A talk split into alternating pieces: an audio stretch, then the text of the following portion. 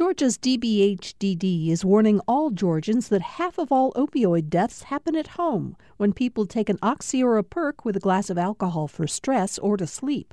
Learn more about protecting families from opioid overdoses at opioidresponse.info.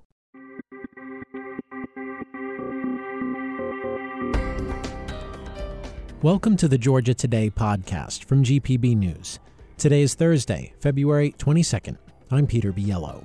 On today's episode, the State Board of Education has upheld the firing of a Cobb County teacher for teaching so called divisive concepts in the classroom.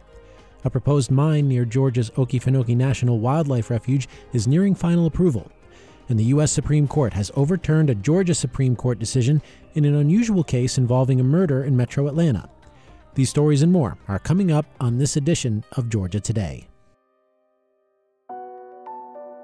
The State Board of Education has upheld a decision by Cobb County Schools to fire an elementary school teacher under the state's so called divisive concepts law. The local school district fired teacher Katie Rinderle after she read fifth graders a rhyming book challenging gender assumptions. In a 21 page decision released today, the board found the school district, quote, reasonably lost confidence in Rinderle for what they called, quote, poor judgment. Rinderle could appeal the decision in state court. Georgia allows employers to pay workers with disabilities well below minimum wage. Some lawmakers are looking to change that. GPB's Sarah Kallis reports. Georgia employers legally pay adults with disabilities as little as 22 cents per hour. House Bill 1125 would end below minimum wages for disabled workers. Representative Scott Hilton is one of the bill's sponsors.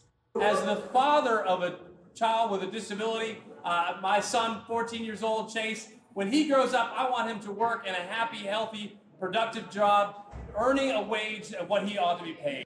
Hilton says on average, people with disabilities make a little over $3 per hour. For GPB News, I'm Sarah Kallis at the state capitol.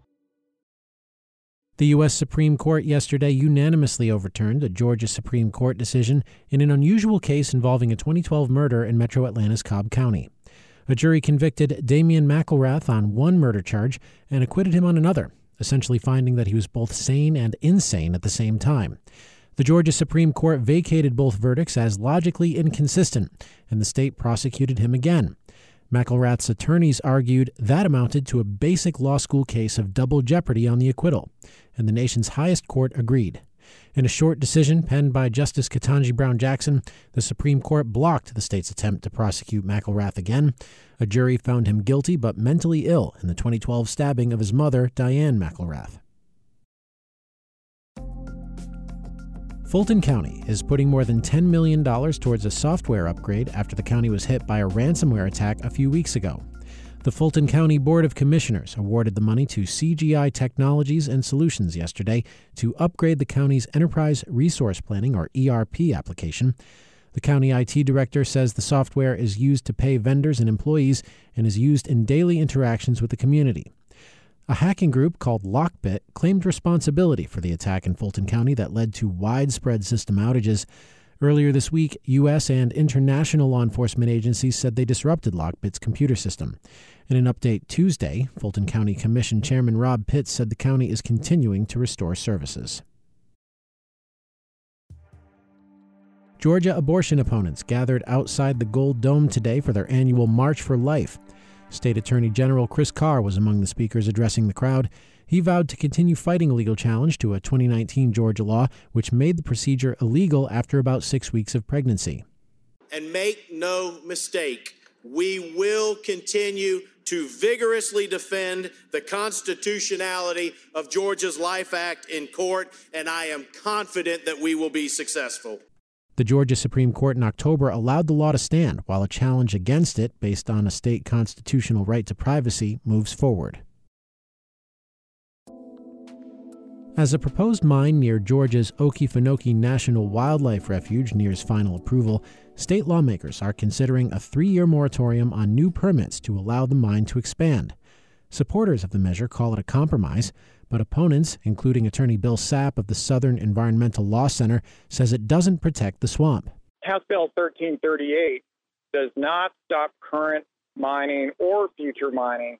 It's essentially a meaningless moratorium the bill passed out of a House committee today and now goes to the full House for a vote. State lawmakers seem ready to ease some limits on the construction or expansion of health care facilities in Georgia, limits known as Certificate of Need, or CON. GPB Sofi Gratas has more from yesterday's first hearing of a bipartisan bill.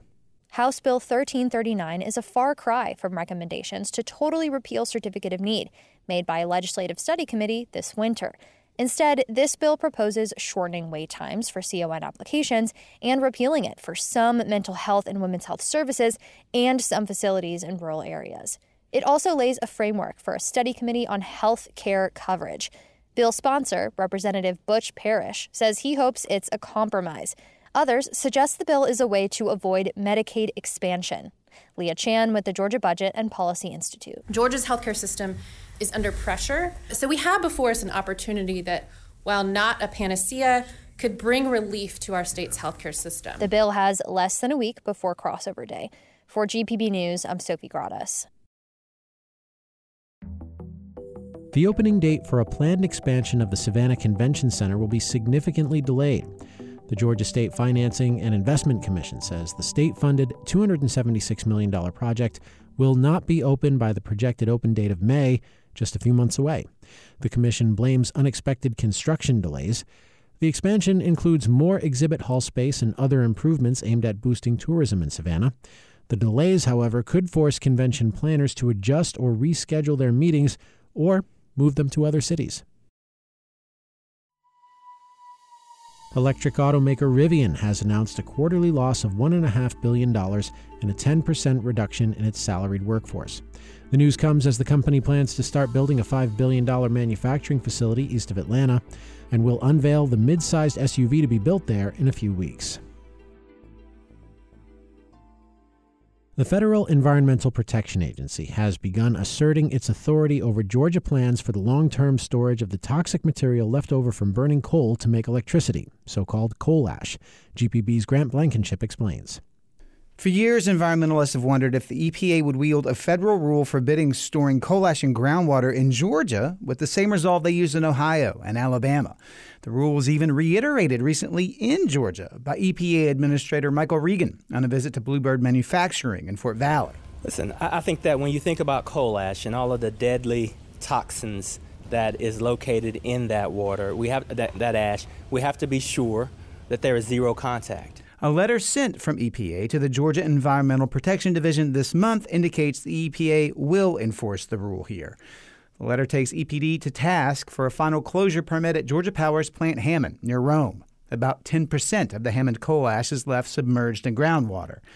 Chris Bowers is the senior attorney with the Southern Environmental Law Center. The letter is a what I would call a politely worded smackdown of Georgia EPD's misinterpretation of the closure standards. The letter concludes with direction for both agencies to jointly revisit the Hammond Ash Pond plan and pending plans at other coal ash sites. Georgia EPD could not be reached for comment by deadline. For GPB News, I'm Grant Blankenship in Macon. If you like hearing the news from around the state here on Georgia Today, you'll probably like hearing how Georgia's agriculture economy feeds the country and the world on A Fork in the Road. I'm David Zelski, and on the Fork in the Road podcast, we feature stories from Georgia's farmers, fishermen, merchants, artisans, chefs, and others who help provide Georgia grown products to folks in the Peach State and beyond. Find it online at gpb.org slash podcast or download it on your favorite podcast platform. The Port of Brunswick has recorded its busiest ever calendar year start for auto shipments. The Georgia Ports Authority said this week its Colonel's Island terminal handled more than 65,000 roll on roll off cargo units in January. The authority aims for Brunswick to become the nation's busiest port for auto shipments within five years. Two endangered North Atlantic right whales turned up dead off the east coast in the past two months, one of them off Tybee Island. Scientists have been worried about the species. There are about 360 remaining, and boats, fishing gear, and other hazards persist. For more on this, we turn to Julia Singer. She's a marine scientist with Oceana, a nonprofit dedicated to protecting and restoring the world's oceans. Thank you for having us. So, earlier this month, uh, a dead North Atlantic right whale was found off the coast of Tybee Island. Last month, one turned up off Martha's Vineyard in Massachusetts. Is there anything to make out of two sightings of dead right whales in such a short period? It is extremely tragic to hear about both of these dead whales, as well as other whales that have been entangled and struck by boats. But unfortunately, this is nothing new for the North Atlantic right whale. They have been victim to boat strikes and entanglements at very high rates uh, for many years, but particularly since 2017. And we need to make changes soon if we don't want to keep hearing these stories about these dead whales. What happened in 2017 that made the rate of entanglements or ship collisions tick up? Yeah, so there's actually been um, an increase in recent years due to the North Atlantic right whale shifting their distribution, uh, partially due to climate change. So they're following their food sources, which are these tiny organisms called copepods, and they're following them into harm's way.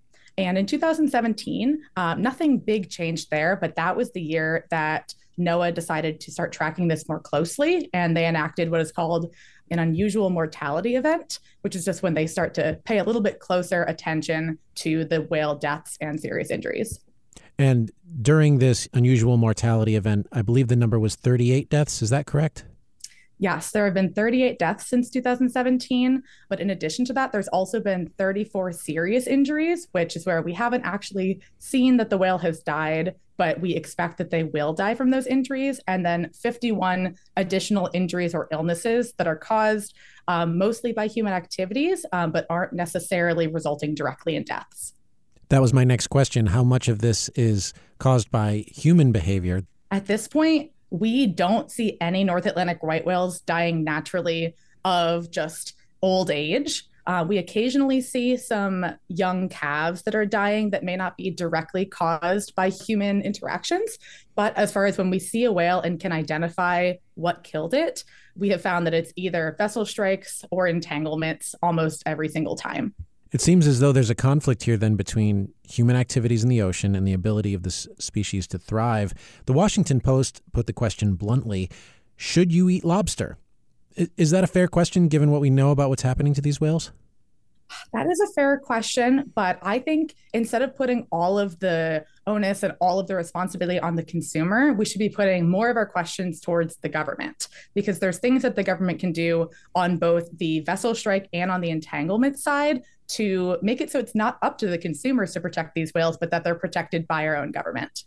What could the government do? What kind of regulations could it put in place to make the ocean more hospitable to these whales? So, one of the main things that we're hoping to see soon uh, is an update on what is called the vessel speed rule. So, in 2008, NOAA put out a rule that requires certain vessels 65 feet and up to slow down when whales are expected to be present or when these whales have been seen. And since 2008, the whales have shifted their distribution and there's been just a lot more traffic in the oceans. And so the rule needs to be updated. And in 2022, NOAA did release an update to the proposed rule that would drastically help to protect these whales from boat strikes by doing things like expanding some of these slow zones and including vessels 35 to 65 feet in those zones. But the rule has not been put into place yet. So, by Secretary Raimondo and President Biden pushing this rule and finalizing it in a timely fashion, we could prevent more of these vessel strikes from happening. Two whale calves were spotted off the coast of several southern states last week, including Georgia. These were new to scientists. What do you make of this news?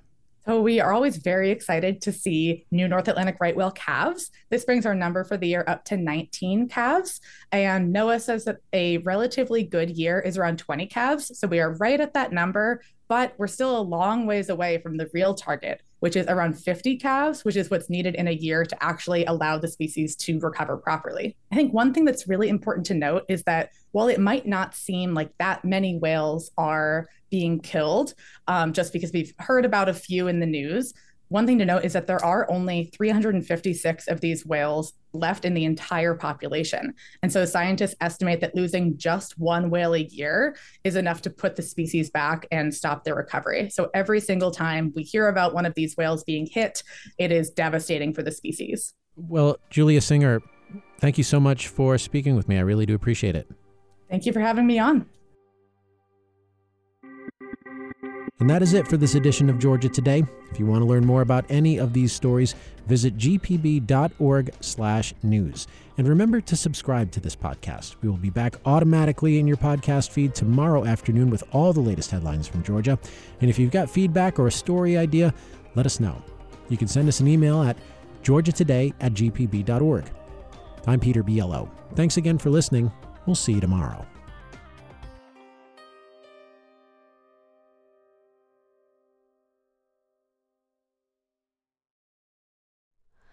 Hi, it's Terry Gross, the host of Fresh Air.